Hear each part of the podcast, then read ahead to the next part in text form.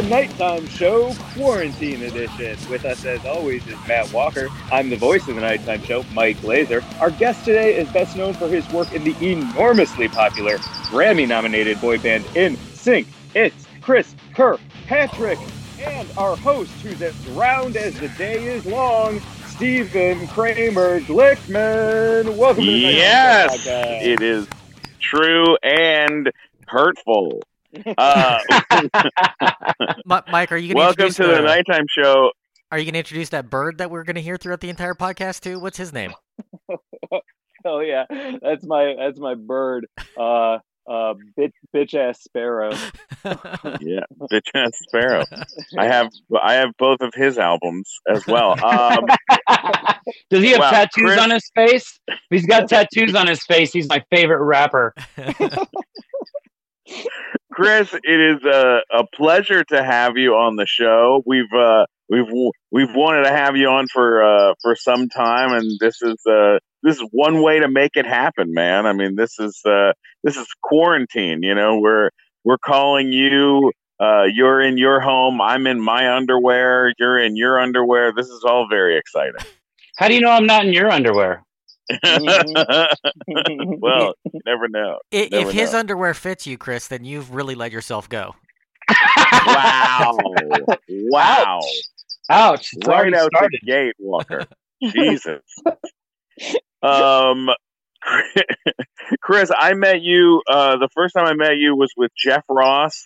It was at in a some sort of benefit night thing. Yep, Miami. You were in Miami. You, I went with him along to like a party, and you were there, and I was like, "Oh my god, it's Chris Kirkpatrick!" And and uh, and I we we spoke a little bit that night, and then uh, years later, when I started doing that Nickelodeon show, you were a consultant on that show. Is that right? Um, I think we were talking about. I mean, I think I helped out as much as I could. I don't know if I was a consultant because I didn't get any credit, and that would help my SAG stuff. But you know, I, I guess, I guess I was a consultant to the point of I just said, no, that's dumb. Don't do that. Who did you talk to? Who were you? T- who who talked to you? You. It was me. no, there, there, It were there were there were a couple people with the show that that I was in in touch with, but it, it wasn't any. You know, like I said, I wouldn't take any consulting credit on that because I didn't really do anything. I mean, I thought it was going to be huge. Like I thought, oh, this is great. Glickman says this is going to be fun. He wants me on board. And then I realized he's from LA, and I got the no callback, and it was the no friends anymore. Wow! Oh, wow! so rough. So Thank rough. God. This business Yeah. Oh, it's it's a dog eat dog world. really is. It really is. Right now, I Uh, wish it was a dog eat bird world. That's what I hope. That's what I wish it was right now. My Yeah, but either way, man. then my dog would still be barking, so it doesn't matter. well, you have such an uh, uh, amazing. Where do you live? Where are you living right now? I'm in Nashville, Tennessee. How long have you lived in Nashville for? We've been here four four or so years. We love it. Yeah. It's what's it, what's it like there during this uh, quarantine time? I, I think God must be angry at Nashville or something because we had tornadoes hit that were really bad. Then we had the the what is this? What are we calling this? The Corona, the C nineteen. What what's Uh, the I what's think the I, it's a hoax, right? Aren't we just calling it a hoax? the hoax? so the, the hoax showed up. we had we had more wind damage type thing and then he decided to make it rain like at least once a day i feel like i'm in florida again like the difference is in florida it rang it rained at like three o'clock in the afternoon till three thirty then it was great here it rains from like you know three o'clock in the morning till three o'clock the next morning it's just like it's been it's been really rainy but i've got a two year two year old so we've made the best of it and had a blast with you know, I think the quarantine's almost been more fun because now I don't feel guilty like everybody else is out there having fun while I'm at home. Mhm. Is that weird? yeah, no, I get it. I get it. And you've been trying to find I know you told me yesterday you're trying to like find activities at home to do with the kid and do things. Creating, we created a lot of space. We created a lot of space for activities. You know, we've we've put together about mm, 15 puzzles. Um, I've invented new games, which I never realized how smart I was at inventing games until this quarantine. um, yeah, and just you know, I I think I think the actually the hardest part is telling the two year old that this isn't daddy's fault. Like daddy didn't do this. He's like, hey, I want to go do this. I want to go do this. You're like, no, we can't. It's closed. And he gives me those like BS eyes. Like this is what you tell me when you say something's broken and you don't when you play with it, and the next day I get to play with it again. You know, it's like no, this is for real. Like this is this is a big dude. Like you're living through some crazy times that nobody knows we're all gonna get what's happening or what's going on. Oh, so wow. So Chris, you said that you invented some games and you bragged about it. So now I got to hear what's your favorite game that you've invented? How do we play? Why would I tell you that? How do you know I'm not marketing those right now, trying to make money off of this whole thing, trying to figure out how this is going to work out in my favor? Nobody's listening. No, there's been a lot of, I think, just you know, crafty. My wife was just laughing at me today, saying I didn't realize how crafty you were, and I'm like, well, I didn't realize how crafty I was either until I bought all these crafts for you to do, and you didn't do them, so I ended up having to do them. Um, just you know, just random things, making making things with boxes, So- making like Is there a lot of bedazzling going on? That's what it sounds like to me. Absolutely no bedazzling. That was a part of my life I'd like to not relive. So let, let's just pretend like the bedazzle area never, or the bedazzle era never happened. Although it's going to come back, and when it does, You're they're going to look back and go, "Look what, look what trendsetters those guys were." Yeah. We're like, yeah, why wouldn't you put rhinestones and bedazzle on a, you know, t-shirt? Looks on an Ed amazing Hardy shirt. on a, on, a, I on mean, an Ed Hardy denim suit. you could you could get one of those Barbie like heads where you like do your do the hair on the heads and teach your kid how to how to do Braid? the braids. You Mhm. know, do do some braids, show them how Hold to on, hold on, how hold to on. How do you- really how do do the hair. Can you write that real quick? I'm writing that down. Another thing. That should be that should be one of the uh, one of the NSYNC merch stuff that we come out with now. Braid Chris's hair. Oh yeah. Genius. One, Genius. Dude, it would crush. It would crush right now. Are you I love kidding this. me? I love this. yeah. The, you you had some iconic looks uh, during throughout the years. Where uh, where where where did the uh, origin of some of these looks come from? The the styles. Where did some of these styles come from? Well, if you're if you're talking, I'm I'm assuming you're mostly talking about the braids. A lot of it actually came from Europe, you know, because we started out in Europe, and we were over in Europe for a really long time, and you know, we were doing stuff over there. I remember one show we wore snowboarding boots on, oh on my stage god. Because we were, and and it's not because we thought they were so cool, but because there was a cheap company in Germany that gave us like tons of free stuff. And some of the free stuff that we picked out were snowboarding boots. And we're like dude these are so cool. Let's wear these on stage. And you know that's that's how that happened. And then then we had goggles and i'm like goggles look stupid. I can't see out of goggles. But if i put them on my head Oh. for no apparent reason.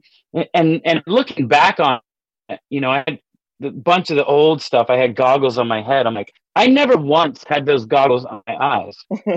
Like it was basically Wow. a dude's version of a headband. Yeah. Oh, that's man. amazing. Yeah, because that is that's that like set some real trends. I mean, in uh that movie with Seth Green, uh Can't Hardly, Hardly Wait, he wears Oh, those yeah. goggles on his fucking forehead the whole movie. Yep, he's welcome. Now, He owes, owes me that. David Spade said. Uh, David Spade said his hair from uh, Joe Dirt was directly derivative off of my braid weird look that I had, and then he goes, "No, but let's make it a mullet." I'm like, "See, that's why you're a genius, David. That's why. That's why you do what you do." Now- awesome. in a group Wow. like yours that was so much more uh, about more than just the singing it's about a performance and dancing all because how do you dance in snow boots was that hard to do like were you able to do any of the stuff that you would normally do on stage Hell no. We have it, we we did that maybe one show. We thought, hey, let's do it. They look so good. Afterwards, we're all like icing our ankles, going, "What a stupid idea! That was that was so dumb, Joey Fatone. Why would you tell us to do that?"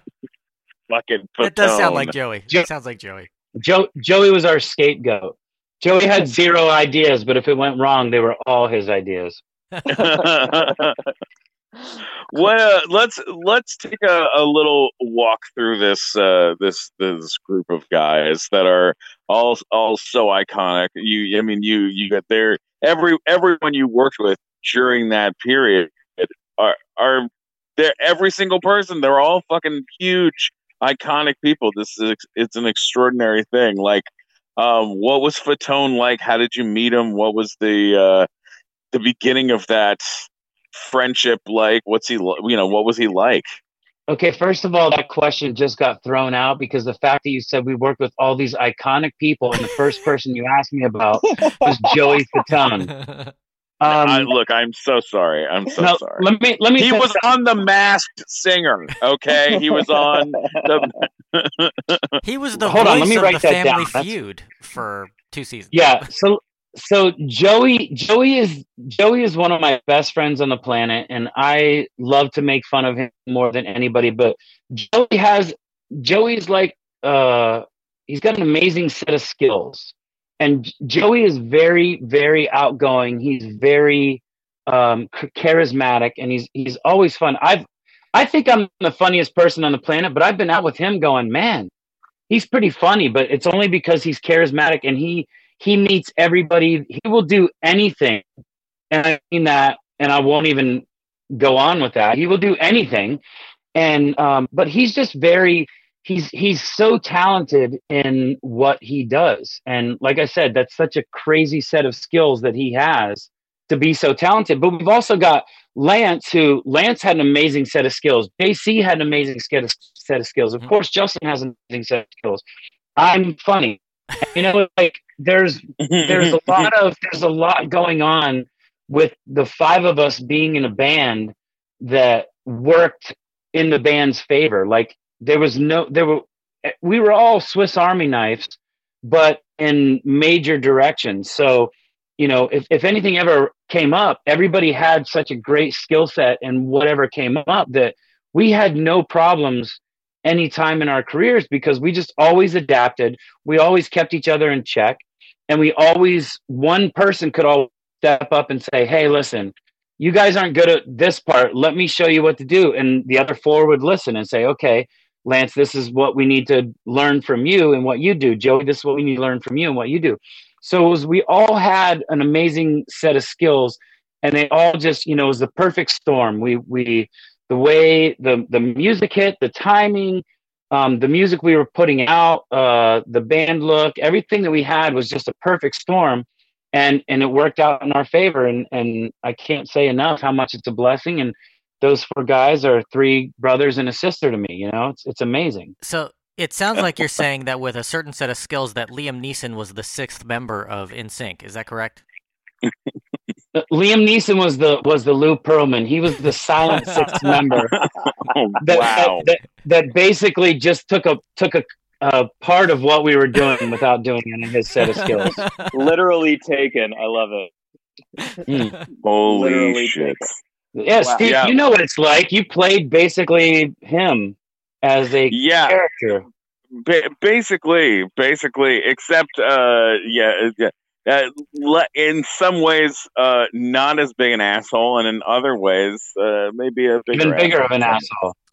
Yeah. I, I want to uh, know. I want to know what your research was for that character. Like, did you did you go out and like Google Lou and like just find mannerisms or things that he would say, or are you I, one of those actors that just went willy nilly and were like, you know, what? I'm going to do this with my own? And no, no, I actually went to Sony and asked them if there was a producer I could spend the day with to like learn about the the business. And I, the guy that they assigned me to was a huge asshole and uh, was you know yeah you know yelled and screamed at people and uh, threw stuff and told me a lot of fucked up stories about the about the industry and and things he had worked on and it just I was like, oh, all right, so that that helped kind of push it a little bit. Um, and then uh, uh, I I I mean I told them I wanted the character to be like the white Puff Daddy. the white Puff what? I was like, I, I, was think, I, was thinking you, I was thinking you were going to Rikers or something, yeah. talking to Lou, sitting down with Lou and just going, feed me right now. Just feed me this energy that you have. I'm going to become you on stage and and No, S- How- I, Puff I Daddy. really, Daddy. Ste- Puff Daddy and Suge Knight it saying, was Steven, because you, he had that making. uh, By Suge Knight, that's a whole nother level. Like we're not even gonna go there. I'm not even gonna talk about that right now because I have a child. I would Ste- love to see him turn 18 years old. Yeah, no, I get that. Steven was more like the Stay Puffed daddy. Wow, He's wow. uh, he's the, too the much boy sugar band, the boy band, the boy band guys just fell asleep, and they said, "Don't think of anything right now. Whatever you do, don't think of any kind of manager. Did you think of something?" Glickman walks out. What's up? I I actually I I actually had a run in with Suge Knight right You had a around the run-in? time. Yeah, over. we You mean run over? we- I was not run over. No, I was at Mel's Diner. I had just gotten uh, cast in the in the Nickelodeon show, and I went into the bathroom. Uh, I was drunk. I got very drunk, and uh, I walked from the comedy store to Mel's Diner. I went into the bathroom and uh, to like maybe throw up because I was like so, so drunk, and I walked in, and Suge Knight was in the bathroom and I looked at him and I went, "You Suge Knight," and he went, he went, uh, yeah, and I went, "I'm, I'm Steven Glickman. I, I'm uh, being on Nickelodeon," and he went, "All right," and then he just walked past me and like hmm. walked out of the bathroom, and I was like, "Okay." Okay, So- I was like, that so- just happened. So what I've And what then- I've learned from then- this is when you're drunk, you sound like Ali G. And Ba- tonight, it's amazing. It's Borat, amazing. it's I am amazing. a Borat. I'm gonna be on the show Nickelodeon. then I went back to my table to like sit with the other comedians, and I'm like sobering up. And Suge Knight was walking out of the restaurant, and as he was walking past me, he put his hand on my shoulder and he said, uh, "Congrats, bitch!" and then kept walking. and everyone at the table was like, "You know Suge Knight?" It's like, dude, I know Suge Knight. you're a made man. Holy cow! Who would have known? He did a- We Yeah. did. We were Yeah. doing. Uh, I want to say it was like the the Grammys or something in L.A. And I flew my mom out because I wanted my mom to experience all that. And she had a great time at it. And we went to this after party. We were at this after party, and I guess Suge had bull rushed his way in with a bunch of his guys or something like that. And I'm on the dance floor with my girlfriend at the time, and my mom's out there having fun. And I'm like, my security comes up. All right, we got to go. Suge just bull- bulldozed his way in or something, something to that accord. And I'm like, all right, mom, you know, I don't know anything about this. I'm like, but we got to get out of here. Suge Knight is here and it could get crazy. My mom goes, what is a Suge Knight? What are we, what are we doing here with this Suge? I'm like, come on, mom, let's just get out. And we safely, yeah, I wish he would have put his hand on my shoulder and been like, talk about street cred. Oh, Yeah, good yeah. luck. Good luck. Yeah. I didn't realize I'm not going to make fun of you anymore. Holy cow. you, you know people. You know, you know Yeah, watch people. out. Suge Knight, Suge Knight touched you. Hey, Matt, do you know what time it is? what time is it? It's time for our Neft vodka moment. You know, at Neft, they say life is a story, make it a good one. Well, we are all about good stories at the nighttime show. Uh, Do you have any uh, specific Well- stories you'd want to tell? I loved it when we had Lisa Loeb on the show. Oh God, that was the best. Yeah. You know, the the coolest thing about having Lisa Loeb on the show is we surprised the audience. Uh, we had 200 people in the audience Mm-hmm. at the Hollywood Improv, and it was our 100th episode of the show. And we start we started the show by saying, Started asking, should we continue doing the show? Should we stay doing the show, or should we go? "Yeah." And then we got somebody to say, "You should stay, stay." And you're like, "Is that Lisa Loeb out there saying we should stay?" And then Lisa Loeb came up on stage and sang uh, Stay. "Stay," her song, her like big Yeah. hit song from the '90s. And uh, so, I mean, it was a big deal to us, and, and it was also the first time we'd ever really had a musical performance of that caliber happening on stage. We all were staring at each other while she was like, "You say only hear what I want." We were losing our our minds, staring at each other, and uh, and it was cool to have a Grammy winner on stage messing around with us. Um, and uh, and just like her, Neft Vodka has also won some incredible awards. Uh, in 2018, 200 different vodkas were judged at the San Francisco World Spirits Competition, and Neft not only was awarded Best Vodka, but took home the double gold because uh, all of the judges unanimously gave it gold ratings. I mean, that is like a huge Yeah. deal, and it happened again in 2019. Um, you absolutely need to try this vodka. It comes in a unbreakable barrel, uh, which keeps Neft vodka cold for up to six hours. Inspired in Siberia, distilled in Austria, and winning awards here in America, just like Lisa Loeb. Uh, go to buyneftvodka.com. That's buyneftvodka.com. Buy N E F T vodka.com. All right, let's get back to the show. Now, just to change the subject a little bit, um, you were born in Pennsylvania and then you moved to Orlando. How old were you when you went down to Florida? Uh, I was real young. I was like 20. No, I'm kidding. I was like, I, no, I, I moved down to actually start school, go to college, like when I was 18. Oh, okay. So you, So, you actually grew up in I was Pennsylvania. about 18. Okay. well, Uh, Pennsylvania, Ohio. I, I grew up mostly in Pennsylvania, moved to Ohio my high school years. So okay. I don't want Ohio to be mad at me, but yeah. So I was. What what else does my Wikipedia say? Is there anything like cool? that was like, Uh, there's some stuff in there. We'll get to it. Uh, but no, no, I'm kidding. because I, I recognize Clarion, Pennsylvania, because I've actually been to Clarion uh, back in the day. Get out of here! You've been to Clarion? There's 12 people there. I don't know.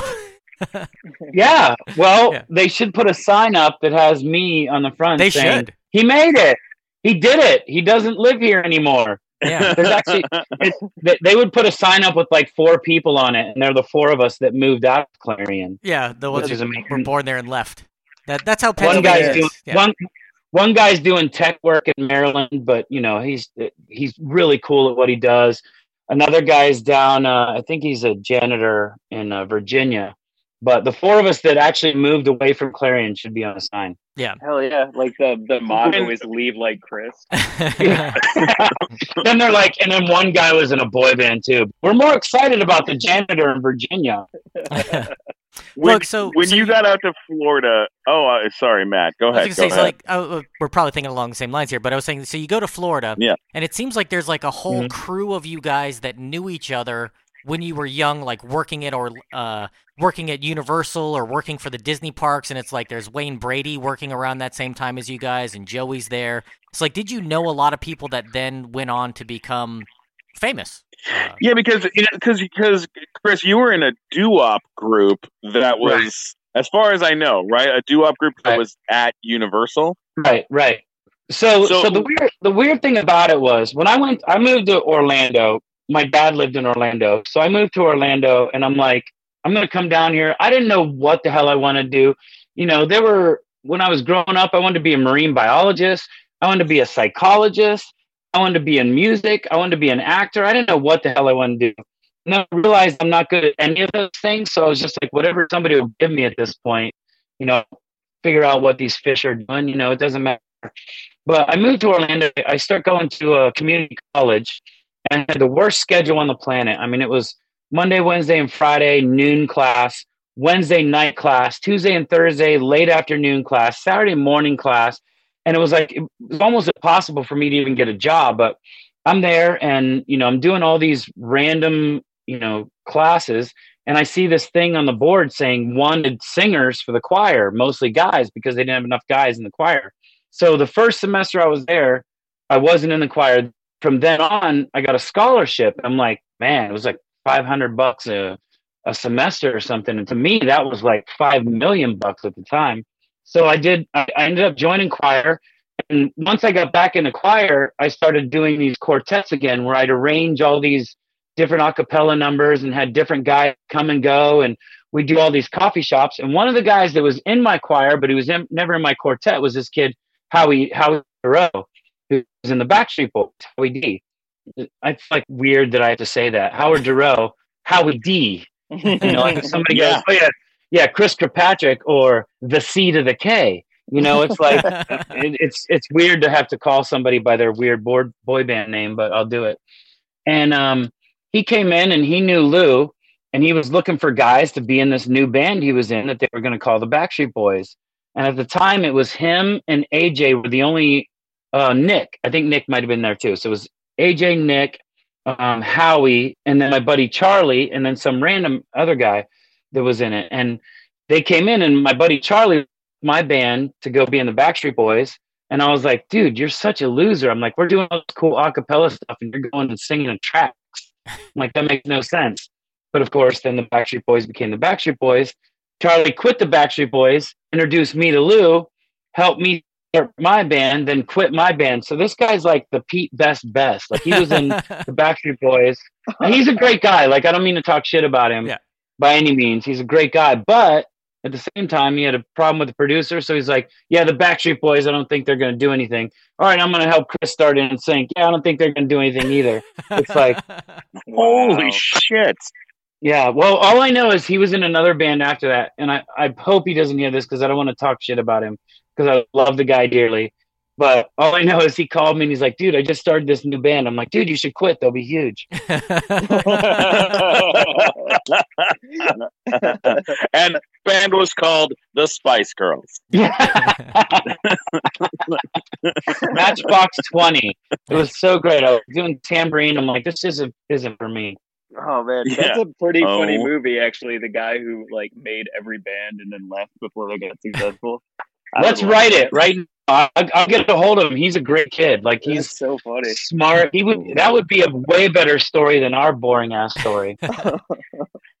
Whatever, dude. That look the the uh, we we've talked to Joey Fatone about the Lou Pearlman, you know, situation that you guys went through, and Lou basically, uh, legitimately making himself the sixth member of NSYNC in all the contracts and all the things like.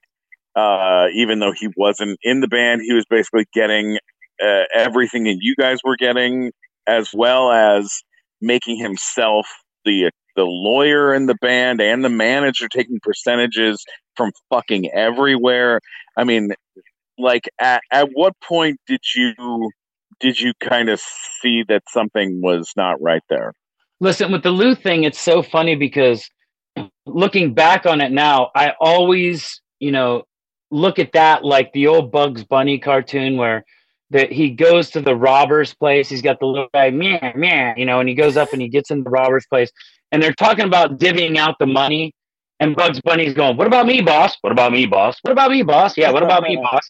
And he's getting all these dollars. I'm like, that was Lou. Like that was actually genius. I can't believe he thought of that but he got it straight from Bugs Bunny. But I think I think the saddest part about everything is the fact that Lou stepped over a dollar to pick up a dime, and it really was one of those scenarios where he had he really was the mastermind behind the Backstreet Boys. He was the mastermind behind NSYNC, and if he would have done everything correctly, he could have been you know, the happiest person on the planet making he still made money off of his fake stuff that he was doing. But those those are the ones that I feel real bad for because in the end, you know, if you're talking to me like, you know, Lou took millions from you, and I'm like, you know, that's cute. I remember millions. Like that was funny when I first made my first millions. But uh-huh. you know, not to not to be joking about it, but it's the people that he took their life savings from and the people that have nothing now because the Ponzi scheme that he put up. And it's like he had the charisma, he had the connections, he had the ability to actually be a genius entrepreneur. But instead, you know, some of these people just see dollar signs and they see all this stuff and they start grabbing at the dollar signs and forget about, you know, who they're screwing over or whatever. And eventually, you know, the floor is going to cave out from under you and you're going to realize that if, if he would have done it honestly, I'm telling you, if he would have done it honestly, I think he still would be alive. But I also think that, you know, he would be a mogul that every would be the Clive Davis or he'd be somebody that's like he had the vision and he had this whole ideas that should work, but you know, he just was too greedy. No, you're totally right. I mean, to when you really break it down, like you know, like him creating the Backstreet Boys and NSYNC and knowing, you know, like knowing what people wanted and and you know, make and like, you know, he was such a significant part of of all those, uh, you know, of the success. If he just would have done that and not also, you know, try to, you know, you know, get grab every possible Yeah. Not, not to mention, thing. not to mention, not to mention LFO, O Town. O Town was a money market, and O Town. I actually, uh, I do a trivia show on Monday nights, and I've had I've had AJ on, and we've talked about this, and I just had Jacob and um on, and we were both like, it was so crazy to talk to AJ about it because AJ went through the same stuff we did. You know, it was all the same six members type of stuff. It was great talking to Jacob about it because when he did O Town, it was an MTV production. So they didn't want any of that dirty shit going on. So he couldn't be a sixth member. You know, he couldn't do a lot of the stuff that he normally does. So they weren't they weren't as bad off as we were. Like they didn't have to go to court to get him out of the thing. They had they had MTV and everybody looking over every contract that he signed. When we signed a contract, our first contract we signed with Lou was me, Justin, JC, and uh, I think Joey. So the four of us signed a contract with Lou, and we were a band as him as the fifth member at the time. And then when we got Lance in, we had to go back through the contract and you know do all these sub. I don't know. I'm an idiot when it comes to contractual things, but you know all these. And I'm the oldest, so I'm sitting there. I don't need a parent to sign for me. Just tell me what you want me to do. I'll do it. I'll sign wherever. You're gonna make me a musician. I'll do it. But you know, luckily, O Town had all the the right um, things in place where they didn't have to sign the bad contract because it was through MTV and through all these bigger people that were had watchdogs over them looking, going, you know, this guy would scam you if he did that or whatever. So it worked out great for them, but Yeah, I- not as much for us. I think uh, you and the Backstreet Boys, with what your two groups went through, I think it sort of set a precedent for other groups coming up in terms of what to watch out for. And I think there were more precautions taken for other groups. So I think they all owe you a, a, a a sincere thank you for what you went through that made their life better. See, I don't, I don't know about that because again, I'm sure there's been, you know, have you've ever seen the TLC documentary or all these other bands? It's been going on for forever, and it will still go on. The, problem is, we're in the music industry. We're not in the music musicians. We're in Yeah. the music industry, meaning Right. as many as much talent as there out there making the songs, performing the song. If I can get a hold of these guys right now, I can sign them, and I know a way to make it so I can make more money than they do in the long run by just introducing them to C and D. You know, it, it Mhm. so it's it's it's a business. It's a it's a music business, music industry. It's not it's not as easy as just finding somebody talented. And when you first come out, like when we first were, you know, I was I was again I, like you said, I was singing Universal Studios.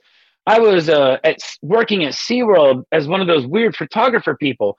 I was working at the Outback Steakhouse as a waiter, and I was going to school full time. For somebody to come up to me and go, "Hey, I'll tell you what, you can quit all your jobs, and I'll give you a per diem a month to sing or to perform. You know, music that you get to write, music that uh, you know you have the shape of what your band is." You're like, "Cool, Satan. Where do I sign?" You know, it's like you you make the deals with the devil because it's the only deals that are at the table, and those are the biggest deals. So I I, I don't want to say that like we were we would help anybody else out. I I try my best to every time I meet any new groups or anybody to get them to the right people, the people that really know. You know, this is what's going to be good for you. This is going to suck for you. Mhm. You know, or this is a good deal. This is a bad deal. The first thing I tell everybody is make sure you have a good lawyer because a lawyer loves money and a lawyer loves your money and they want to make sure that you make a lot of money so they can take a lot of money Yeah. you know so you get that guy you get that guy he's going to fight for you and even if it's a fake fighting for you he's going to fight for you Yeah, Man, you're so you're so right about that. That is a preach Huge. on preach on hell yeah. seriously, seriously. Um, it's I do. Sorry, man. It's so crazy to hear you talk about this, Chris, because Taylor Swift went through this whole thing last year because Mhm. she doesn't have any of her masters because of a contract she signed when she was so young and just trying to go through exactly what you went through. And it's just these fucking sharks who come out of nowhere to like give you your dream, but kind of take it from you at the same time. It's wild to hear you talk about Yeah, this. so so what do we do about that though? Do we start a company because everybody starts companies, everybody starts labels, everybody starts production, everybody starts other things. But do you start a company that you know? I had a company, uh, working class industry, and it basically was that. I'm like, we're here for the working man, which is the musician. You know, we're the guys that are out there putting the hits out. Everybody should get their cut. Everybody should get their fair pay. But that's the thing, fair pay. What's fair pay? What's fair pay to you? Just because you've got the connections, what's your percentage? Like, what do you want? But let's lay it all out there. Let's make it all, you know, in black and white. This is what I want. This is what I'm doing. This is what I think I deserve. And then you have people that can argue for everybody going, well, you know, we could get somebody else to do this and he knows this person. So it doesn't make as much sense. But it, it's so hard because it is it is a business. And, you know, you're looking at now all these, you know, for a while it was tech companies. Tech companies started to blow up. And now it's um, influencers like influencers it's it's almost a joke to me but as long as they've got the right people and as long as they know their market and know what they're doing if kids are paying for it Mhm. then good for them. Like the term influencer to me is like the term boy band. You know it's one of those things that you're like oh god that's i guess that's what i am but it's really weird here. It's like you know nails on a chalkboard. It doesn't sound right. It's not what we did. You know if you want to go back and call the jackson have a boy band. If you want to call New Edition a boy band, you know, boy bands until it was a bunch of white guys trying to sell posters and bed sheets to Middle America, and that's what sucks. We've got. How do you find? How do you find the people you trust? Because as as much as you come up with these concepts, there's people out there going, "Hey, you know what? I got an idea. Let's pretend like we're coming up with these concepts. Let's tell everybody this is a safe haven." As Lou Pearlman, Lou Pearlman was Papa Lou. He was a guy I trusted. Right before, right before he got imprisonated, imprison, prison, imprison, In prison. let's let's go with let's go with imprisonated. I think that's Let's the imprison. All right, the whiskeys are kicking in. Uh, imprisoned. Impri- that's how fake. He, that's how fake he was. He wasn't in prison. He was imprisoned. So, but you know, right before he got imprisoned, I'm like, oh, you know what? I need to give my money to Lou. Like all this extra money, I he, I trust him with everything because he was this trusting guy. He was this guy that was Papa Lou. You know, I didn't know airships weren't there. I didn't know transcontinental uh, transcontinental airlines was not a real airline. You know, it's like you, you have business people that are so good at what they do, they can they can milk water out of a rock and and find a way to to make these things happen. And you've got these wide eyed musicians who have great songs. And if somebody goes, "Hey, listen, here's how much how much money do you make a month?" They're like, you know, three hundred bucks. Here's twenty thousand dollars for you to do this. They're like, okay, you know, what do I have to do? Is this sex scenes? Or what am I, you know, they'll sign Yeah. lives away. What I've done. yeah. Not on purpose, but they'll be out there. You'll find them. Hell yeah. I- Only I- famous Chris Kirkpatrick. Here we go. There we go. There we go. Yeah, it- CK will make your day. that's so funny.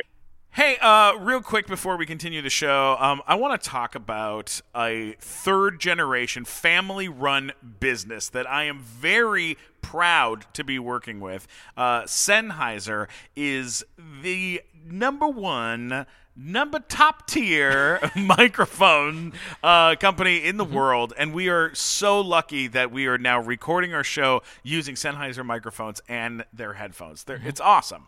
We're, we're talking into Sennheiser MD42 microphones and using Sennheiser HD25 headphones, and these sound amazing. I mean, listen to Mike Black's voice. Listen to the rich and sumptuous soundscape that comes out of my voice Oh, every time I speak into a Sennheiser. absolutely. Go check out uh, their microphones and their sound equipment over at Sennheiser.com. All right, let's get back to the show. Uh, now Fatone started at some point the uh, the what's it called the uh, fucking uh, Joey's hot dog the hot dog the fat ones. uh, fat Oh, yeah. ones. Yeah, fat ones. Um, he- Which I thought in this day and age, where we're all looking for like low calorie stuff. Let me go to a hot dog place called Fat Ones. That means I'm just giving up. At this point, I'm like, you know what? I'm just giving up. I know it's his last name, but I know I'm just giving up at this point. Fat ones, hot dogs, Fat ones, hot dogs. pump It's the so lard great. right into my veins. so- And he said the the slogan is "Put a fat one in your mouth." But see, that's different. what, what? Yeah, see, that's different. What I'm thinking about is the calorie count and all this. Oh yeah, What Joey's thinking about is sex, yeah. yeah. and you know that's that's basically well, like what it speaking, I was gonna, I was gonna ask you what brands or things you've you pulled together throughout. The, I know that you had a clothing line at some point uh, during this whole uh, thing throughout this some time. stuff, yeah. Yeah, but um, let's let's go let's go in that direction for just a second. When it comes to sex, and it comes to being on tour, and it comes to being in sync, and it comes to this fucking giant life, uh, you, you got to tell me. There's got. I want to hear best story, and I want to hear worst story. I like how you had a direction you were going with that, and then you're like, no, Yeah. you know what? There's No, fuck I this. really want to I don't want to talk about know- t-shirts. I want to know about this boy band. I want to know about this boy band pussy thing that's been out there and been like going on. Well, I- and I want to the worst, the worst sex story that happened on tour, and the best sex story that happened on tour. it depends on by which person. Who do you want to hear the worst sex story about? And if you say Oh. Timberlake, I'm ending the call. Uh, no, I want to hear about you. Mine, my best sex story. Here, here, here was the here was the problem. So when we when we started out, I'm I'm one of those weird guys that likes to fall in love, right? And Sure. as cheesy and dumb as that sounds, the problem is through most of our careers, I ended up having girlfriends against Lou Pearlman's wishes. Who Lou Pearlman would be like, oh, okay, the first thing you guys need to do is not have girlfriends. Every girl wants to feel like they could have you as a boyfriend. So, you know, and if I could change subjects just slightly, um, there were rules. There were rules about Lou Pearlman's boy band. And it's Huh. so funny now to talk about him, like to be like, when Lou first, like when Lou and I first started talking, he looked at me and said, Wow, that's an ugly son of a bitch. I hope he's got some good looking friends. And I'm like, I do. Trust me. I've got some good looking friends. so, you know, there were rules. There were things like, I don't want, you know, no tattoos. We don't want tattoos. We don't want some tattooed guy. And I remember Take That was big and Take That was just, you know, at their pinnacle. And Robbie Williams had all these tattoos. And I'm like going, I fucking love Robbie Williams. Like Robbie Williams is me. Like I love this dude. And he's like, no, no, Chris, no tattoos. Look, he shaved his head. You have to have perfect hair. And he used to do the weirdest thing, which looking back, knowing that he had this fetish and was gay or whatever, Mhm. he'd always be like, guys, let me see. Look at these abs. Like he'd lift your shirt up and be like, look at these abs. Look at these abs. Now, granted, he did it as much to me because abs is plural and I had ab. And he was like, he, he didn't want to brag about anything I was bringing to the table. So, but it's just this weird, you know, this whole no girlfriends, no tattoos, clean cut. You know, he had this whole image. And from day one, I fought that more than anything. And I always was like trying to go against everything he always said. So he'd say, I want to be clean cut. So I'm like, all right, fuck, I'm going to do dreads. And then he's like, all right, but I want to do no girlfriends. And I'm like, well, fuck it. Here's my new girlfriend. She's beautiful and I love her and I care about her. And he's like, and no tattoos. And I'm like, oh. oh yeah. I was like, here we go. Like, let's start with the tattoos. So I started getting tattoos and all this stuff. But so when we were on tour with the girl situation, it was always weird because I had, you know, girlfriends or I had, you know, especially when my our whole career, there were three girls in my life. And, you know, each one of the three, you know, I always was like cool to. And that, was always my thing. And I always like to be at a hockey game. I, I always like to be right there on the glass.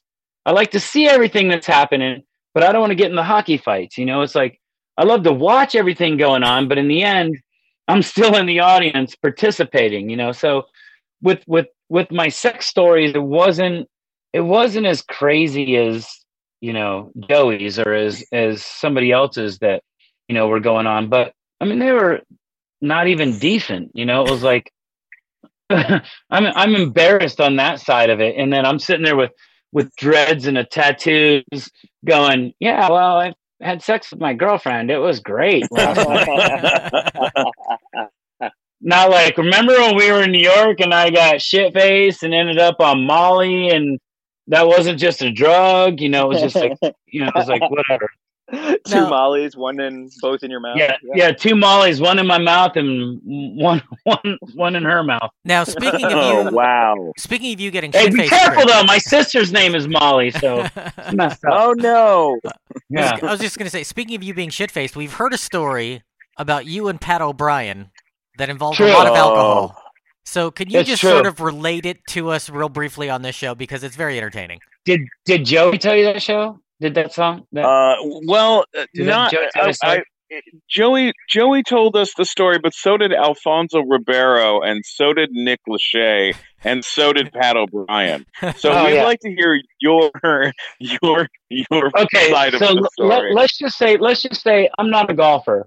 I I golf okay. I just golfed yesterday. I think I shot a guy in his leg, but you know it was like I, I I I like to golf and I'm not good at it, but it's it's a fun little sport. It's like bowling, pool, ping pong, anything that is stupid, but if you have a special set of skills, again, Liam Neeson, you, you could be good at it.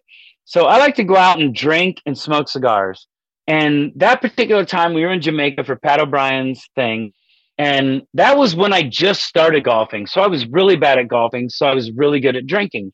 And I got shit faced. I mean, I, my, my, I almost called it a jersey, but I guess in golf, they don't call their golf shirts jerseys because they're pussies. But, you know, it was like, it was like my, it was my golf shirt was filthy because I was doing sand angels. I was doing all this stuff. I had a, I had a cone on my head. It was like, it was really bad.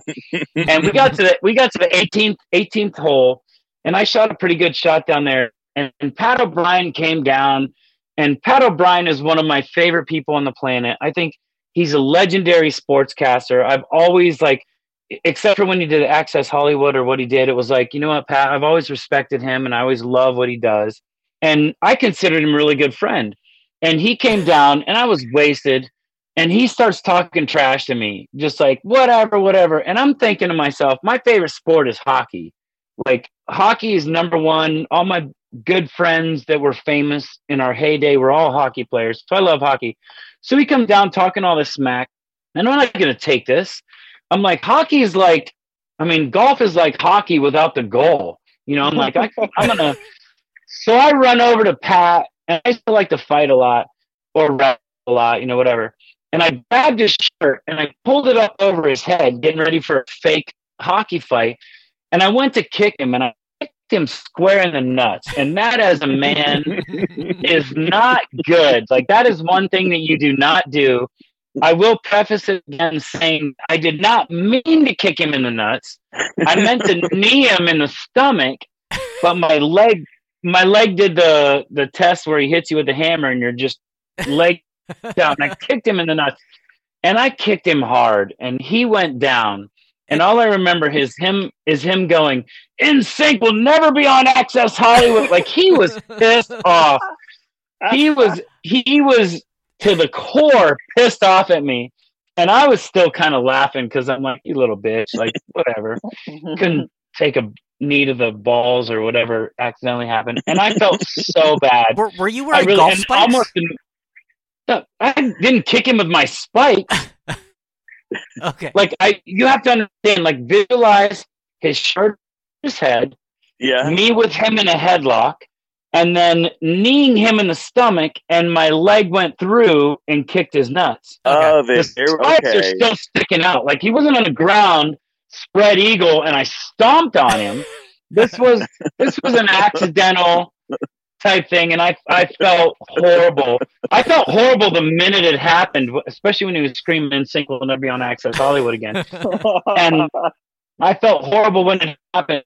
And then when the comedian that night decided to bring it up and talk about it, and I felt like two feet tall. Like I really, it was such an accidental thing, and to this to this day, I regret it. But I did send him a cake to Access Hollywood, which was two golf balls with a cleat in the middle of it, saying, "I'm so sorry."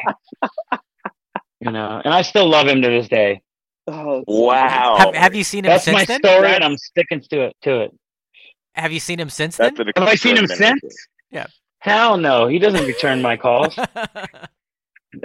I like I like his when- posts on Instagram and Twitter, and he's just like, "How did I get deleted again?" Like, when, when we asked him about it, he said that he gets to brag to his children and his grandchildren, I believe, uh, that uh, that at one point uh, oh, one of the guys from NSYNC kicked him in the balls, and that so You know, hold on a second. Hold on a second. he gets That's to like- brag about. That's that's like Eminem talking trash about you in one of his songs. Yeah. Like that's like Pat, o- Pat O'Brien has done some of the most amazing sportscast, like you know Wimbledon, anything he's ever done. Like I've I've seen some old stuff, and you see Pat O'Brien interviewing a guy. If me kicking him in the nuts is a bragging point, I've done pretty good. yeah. Hell yeah! And, and, I'm Oh, pretty yeah. proud. I'm pretty proud of who I've become. and you you were Absolutely. and, and we should point out you were name dropped by Eminem in a in a big song. Um, now, Huge. how much of that was an actual feud, and how much of it is just that your name happened to rhyme with what he wanted to say at the time? Okay, first of all, my name happening to rhyme, happening to rhyme with what he wanted to say. I don't, I don't know how he rhymed that. First of all, I think it was, I, I, I am one of the biggest Eminem fans on the planet. Like he is by far like, even though I think he hates me, I'm still like, there are certain people that I meet in the business, and if they hate me, I'm like, I'm never watching that show again. That guy called me a dick, or that guy doesn't like me, or that guy whatever. Eminem can talk any trash he wants, and to do it in a song, if you really think about, like he kind of, in a weird way, gave me a compliment Mhm. in that, in that when people think of the band NSYNC, they'll go, "Oh, I remember that band. It was Justin, JC, uh, uh, Joey did a bunch of weird things. Then there was the gay one. What a great band, right? Yeah. Those guys were awesome. You know, like nobody will ever even remember me. But the fact that I'm in an Eminem song that will go on forever, and kids, my grandkids, grandkids will go, "Hey, that's my great great great grandfather that Eminem Eminem wanted to."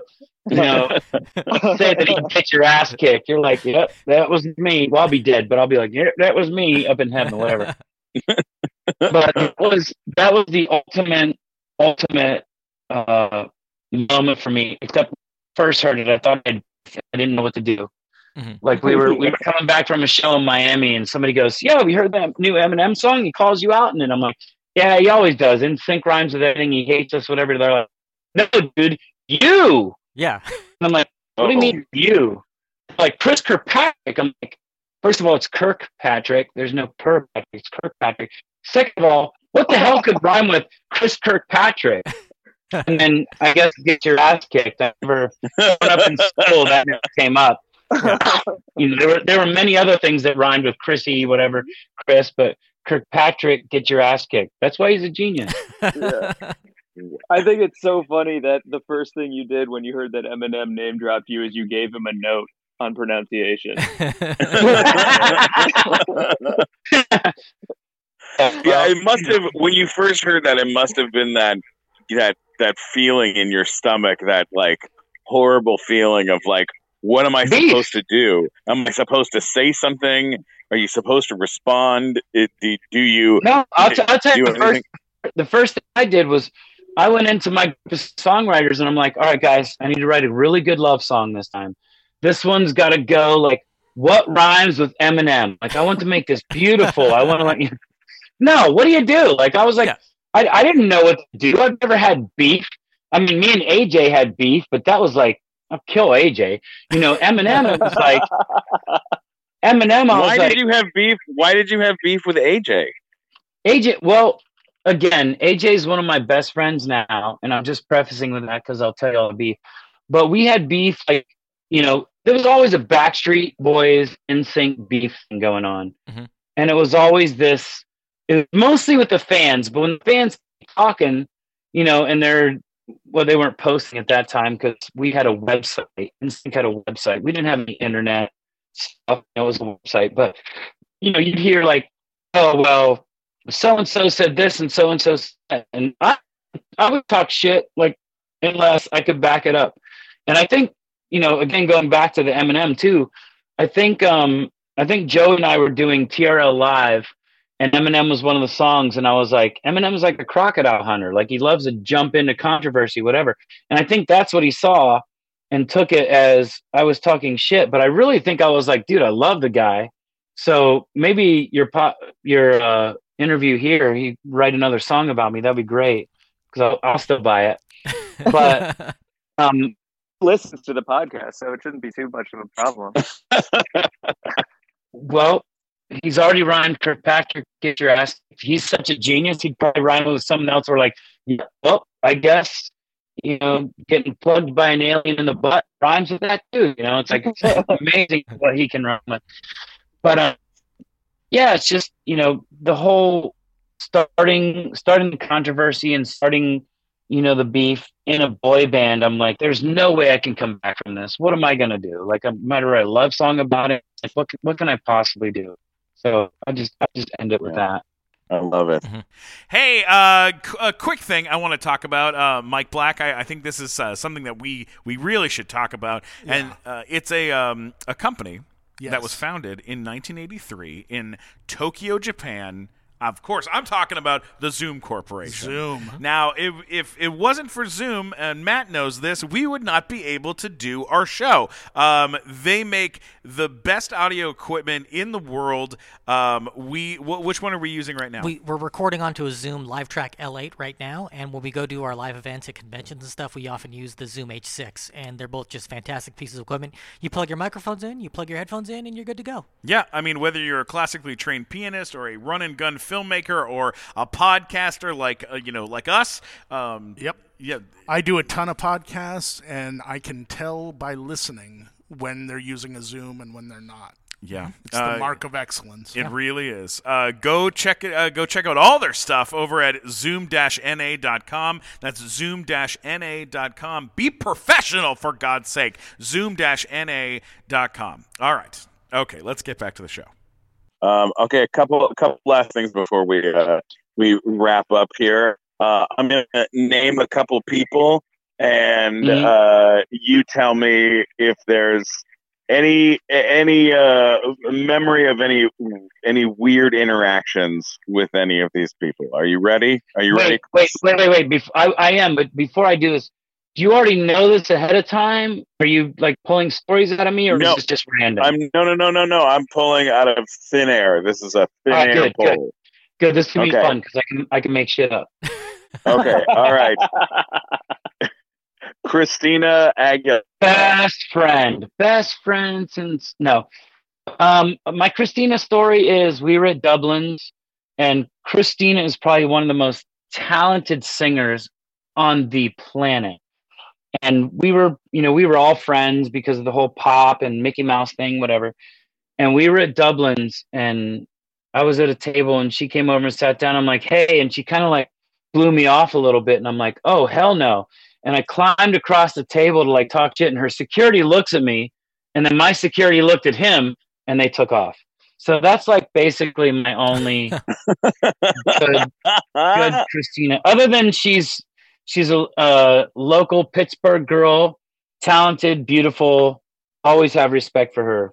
I love cool. it. I love it. Um, all right, Britney motherfucking Spears. Britney Britney Spears. Uh, Britney. I mean, I Britney's Britney's always been cool. You know, there's been weird times, but you know, it's always been. It was always funny because when we were on tour, it was me and Justin and JC on a bus, and Joey and Lance on another bus, and Britney would always ride our bus, and you know, it was just you know, hanging out with her was cool. I mean, the, I don't know. There's there's not a lot about her that is really interesting. Like it's not like you know there wasn't any memorable moments that stick out to me, or at least that I can recall as of now. Drugs and alcohol are bad, so I've probably forgotten more things than I've remembered in my life. But you know, I mean, she was she was she was nice. It was it was crazy. I remember when we were doing a show at some I think it was at a hotel uh, boardroom or something, and we just started, and we were the big draw, and Britney had just released, and we're in this little room, and Britney and Justin are sitting there, and Justin comes over to me, he goes, "Dude, I used to like date her when we were in the Mouse Club." She's like, he's like, "Man, she's so cute. I miss her and everything like that." And then they get back together, and I'm like, "Dude, you never date an ex." Like, haven't you learned that yet? They're an ex girlfriend for a reason. Yeah. Reconnecting. Somebody dropped out. Give me one second here. What are you guys doing? Hello? Okay. Hello. Is it, are, have the three of you back on now? Uh, yeah, you I'm hang back. up in the beefiest part of my story. so basically, what I was saying was the little clowns that showed up, I paid them off. We got out of there.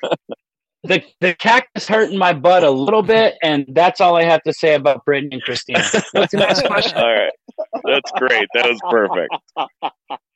Uh, that was really well done. Well done. Well done. Um, okay. Uh, uh, now in uh, in voiceover in the voiceover world, uh, you you ended up getting to work with one of our friends, Tara Strong, over on Fairly Odd Parents, and did a bunch of episodes of that show. Um, how do you how do you enjoy? Do you enjoy doing voiceover work when you get to do it? I love voiceover work.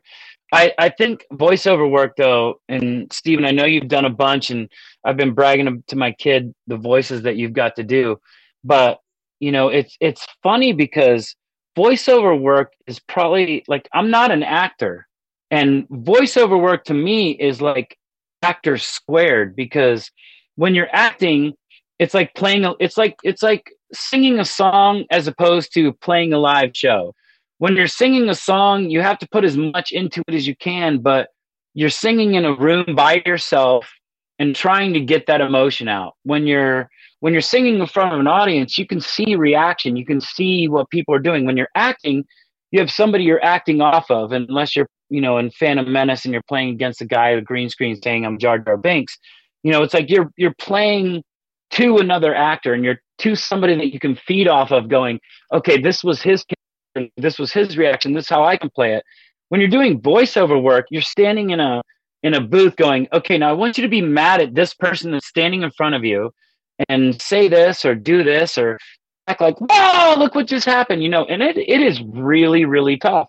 It was a lot of fun. I'm a diehard cartoon fan to the day i die and it was such an honor to get to do it. You know butch hartman is one of my favorite people on the planet and his talent and what he comes up with is is so genius. And and to get to do this show before you know people didn't know what fairly odd parents was. I got to do stripperella. We did the simpsons you know doing these shows. It's like these are all kind of iconic shows that you know you, you've become a part of and you could still look like a piece of trash like me and and look great on the screen. So but playing off the people was the hardest part and and voice acting was really difficult Wow. Yeah. Were you? Uh, did you find yourself uh, on on any sets at any point in time that like like where you were maybe doing a music video nearby and then you got invited onto any other sound stages or you went on uh, while anyone else was taping have you have you ended up in any places that maybe is like I, I know that Fatone told us once that that he ended up on a Star Wars set at some point.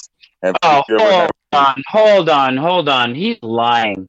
First of all we first of all we so what what what happened was george george lucas came to one of our shows and brought his dog because she was a big fan. And we're backstage and george lucas walks up and i'm a diehard star wars fan too.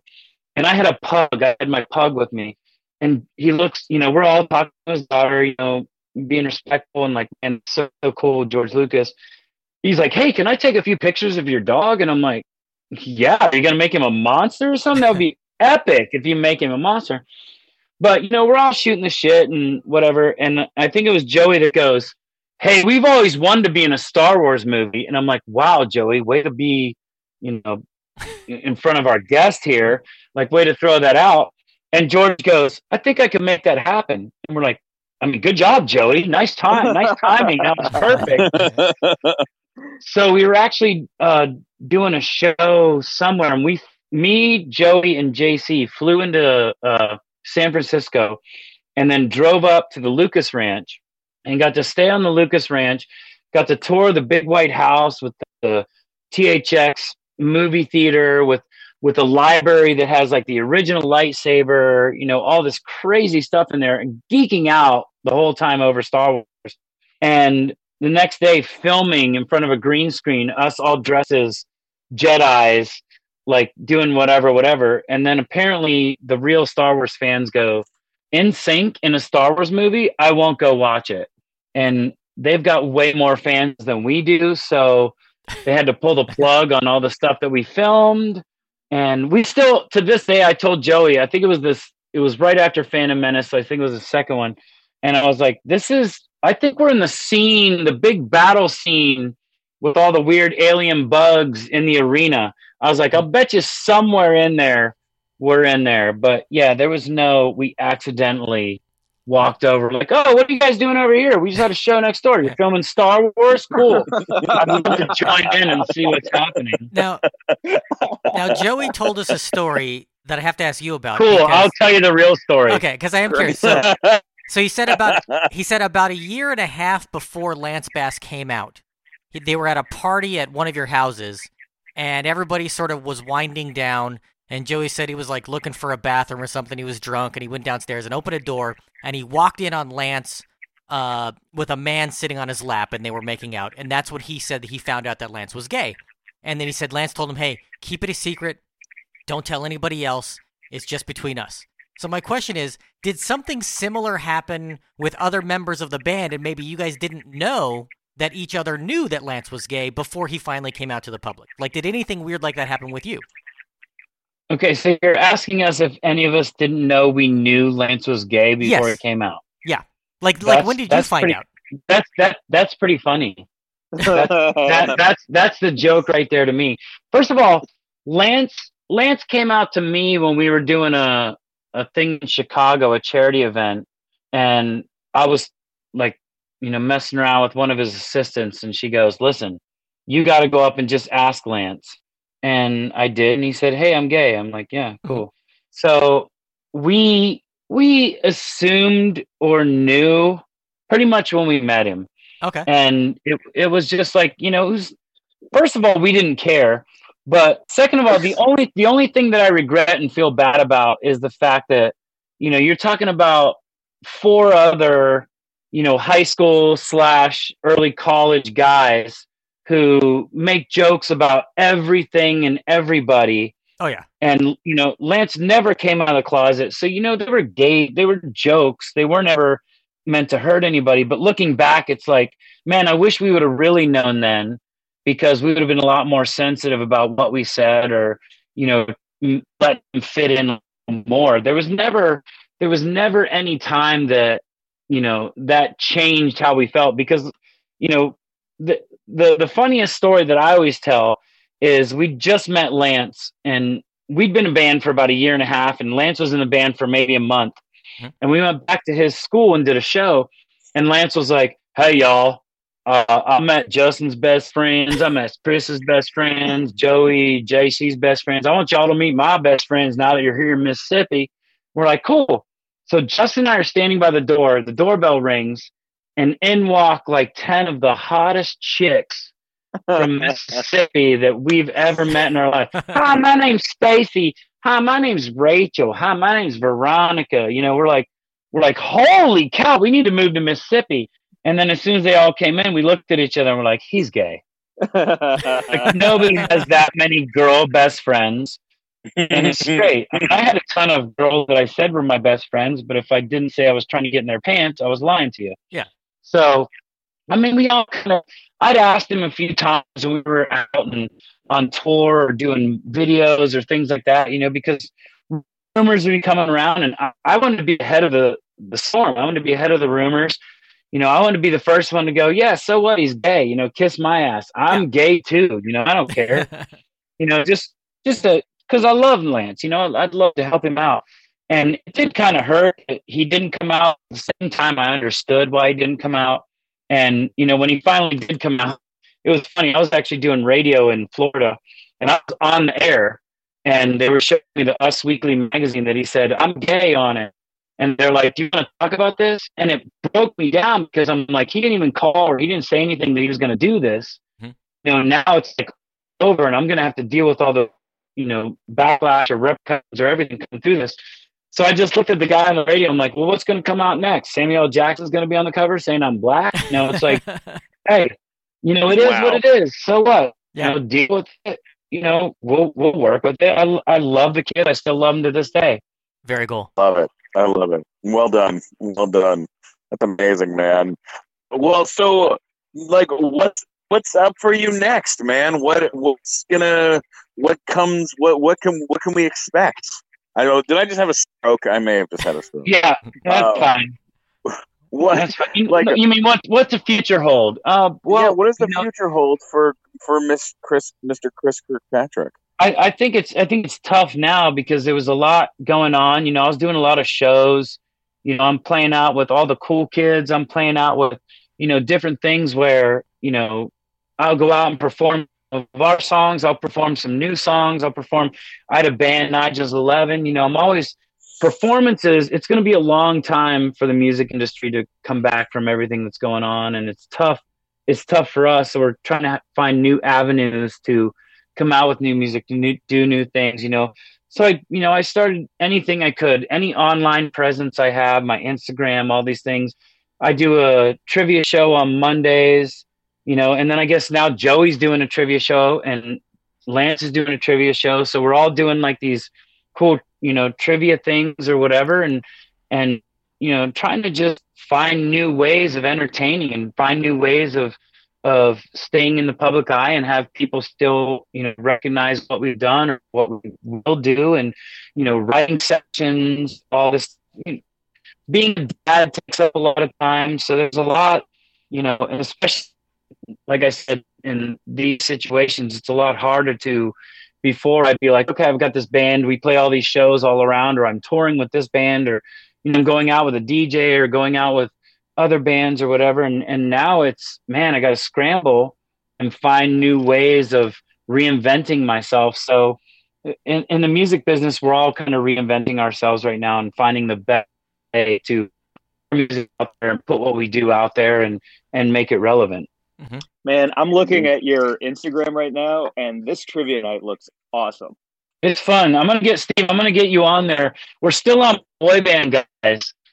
I gotta, I gotta move to eventually move to comedians between you, Tom Or, Green, bo- or, or boy band producers.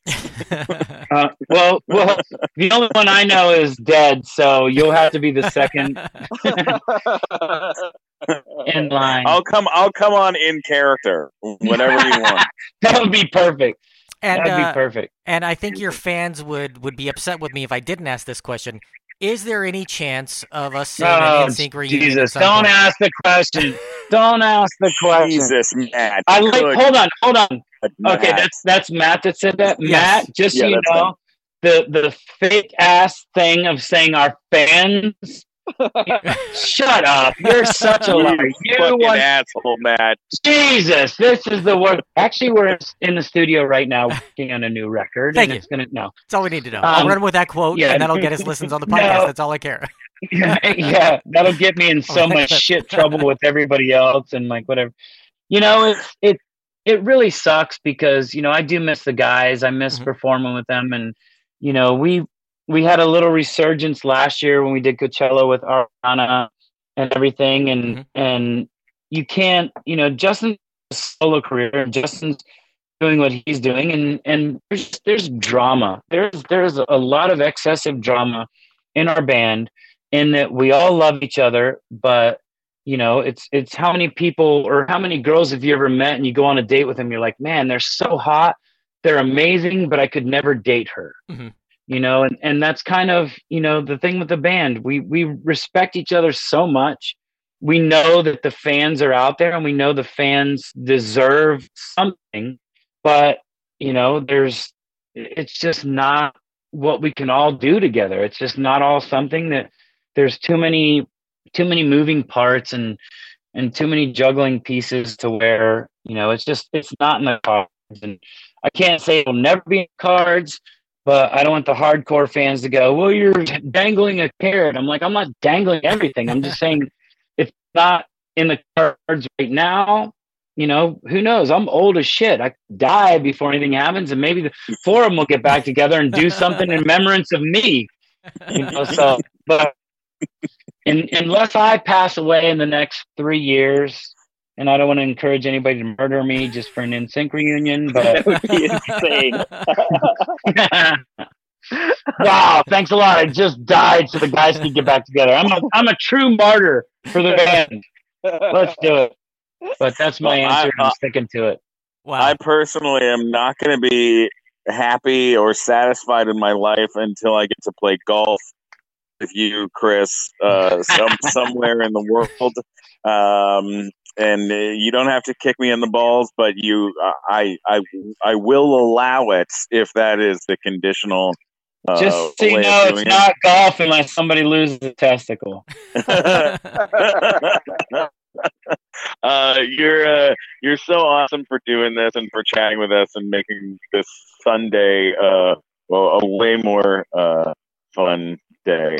Yeah, Uh, man. How uh, how can people find you on the on the internet and the social medias and stuff? Where can people get? you? Uh, well, my uh, MySpace page is like killing it right now. It's um, what are you laughing at? That's the new thing, right? Um, no, I'm I am C Kirkpatrick. I A M C Kirkpatrick on Twitter. On uh, I don't know what my Facebook is. On Instagram, it's I am C Kirkpatrick, and I just got on TikTok, and it kind of pisses me off because I start. I started a TikTok for fun, and I have a good friend, Mitch, um, and he was my only friend, and I was just making a couple weird talks, and thought they were fun. And then I posted a TikTok somewhere, people found me, so now I have like you know eight, ten followers. How did you guys know me? Like this is like a private thing that I want to do for fun and just put out stupid shit, and now people are gonna start watching it. But you know, TikTok's fun. Um, social Dude, media's fun. That TikTok is it's fucking crazy, man. That is is those people are very engaged over there. You- yeah, and and it's all over the place. It's almost like everybody can create their own, you know, thirty second TV show about anything, and it's that that's kind of the draw. And you would think when MySpace came out that we'd all joke and go, we would have, uh, you know, you could have seen the future and known TikTok was going to be, you know, down the road, but it took. You know, then Facebook, then it took Instagram, and now it's been taken over by TikTok. And you know, it's just it's a great way and and it all comes back to the music thing i love music now because there's so many talented kids that before you're trying to burn cds or make mixtapes or do what you do and get it out to the public and now you just put it online and if it's good people will find you and you know so it, i But I'll love tell you that this. I'll tell you. Well, I'll you this, Chris. Just to remember, uh, we uh, the, the past uh, December we put on this big charity event for Children's Hospital, and there was a singer. He was the number one singer on the number one track on Spotify uh, on, on SoundCloud, and was his song was being used every eight seconds on TikTok and we got a hold of his manager and we said we would love him to perform. We know he's based out of LA. We'd love to have him perform on this charity event. And the manager said, That would be great. However, he doesn't know how to perform yet. He's never he's he's never been in front of an audience. He he recorded the song in his apartment and he doesn't know what it's like to be in front of people so we don't even know what a track for him like looks like so it, it may be next year at some point and now no one knows who the fuck this guy is like now yeah, but yeah, gone. but during during the during the corona, he's the biggest thing since sliced bread. Since nobody Right. can perform, and we can all do it exactly so it's like these guys funny.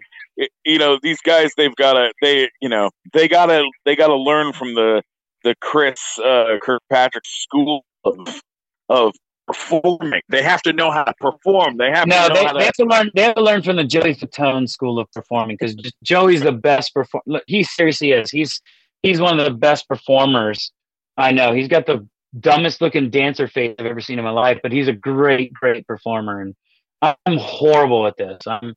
I, I get up there. I'm doing a video one time, and somebody looks at me and goes, "Come on, Chris, you've done millions of these. This is the best you got." Like, that was my O face for videos. Like it's like that's all I got, bro. I love it. I love it. Wonderful. Uh, Mike uh, Glazer, where can people find you on the social medias? Oh yeah, uh, you can follow me on Instagram at Glazer Boo Hoo Hoo. And I just shot a video for Comedy Central at all of the heinous porn I watch. So if you want to check that out from Comedy Central, it's on Instagram. It's, it's very funny. It's on Comedy Central's Instagram, and it's hilarious. Yeah. I'm all over that now. Gotta watch that. Uh, and then watch the porn. Uh, Matt, where can people find you? Uh, you can find links to everything at funnymat.com, and uh, Chris can send me a message after that last question at mattwalkersucks.com. Uh, where where can people play this trivia game? Where can or, or go to, to watch the trivia game? Yeah, it's just on my Instagram. It's every Monday night on my Instagram. Tomorrow night I got uh, Joey McIntyre from the New Kids, and then I think we've got one more boy bander the following week, and then we'll start working on you freaking comedians. It'll be funny. Ooh, looking forward to it. Uh, you can always get me at Stephen Glickman, S T P H E N Glickman on Twitter, Instagram, YouTube, and TikTok. And don't forget to subscribe to the Nighttime Show podcast and listen to our uh, other uh, recent, interesting, and bizarre, wonderful episodes that have uh, aired. So uh, thanks again so much, uh, Chris, for doing this. You're a, a real pal, and I look forward to hanging out with you sometime soon. For sure. Nice talking to all you guys. Thank you, Chris. You too, All man. right. Have a good one. Thanks for listening to the show, guys.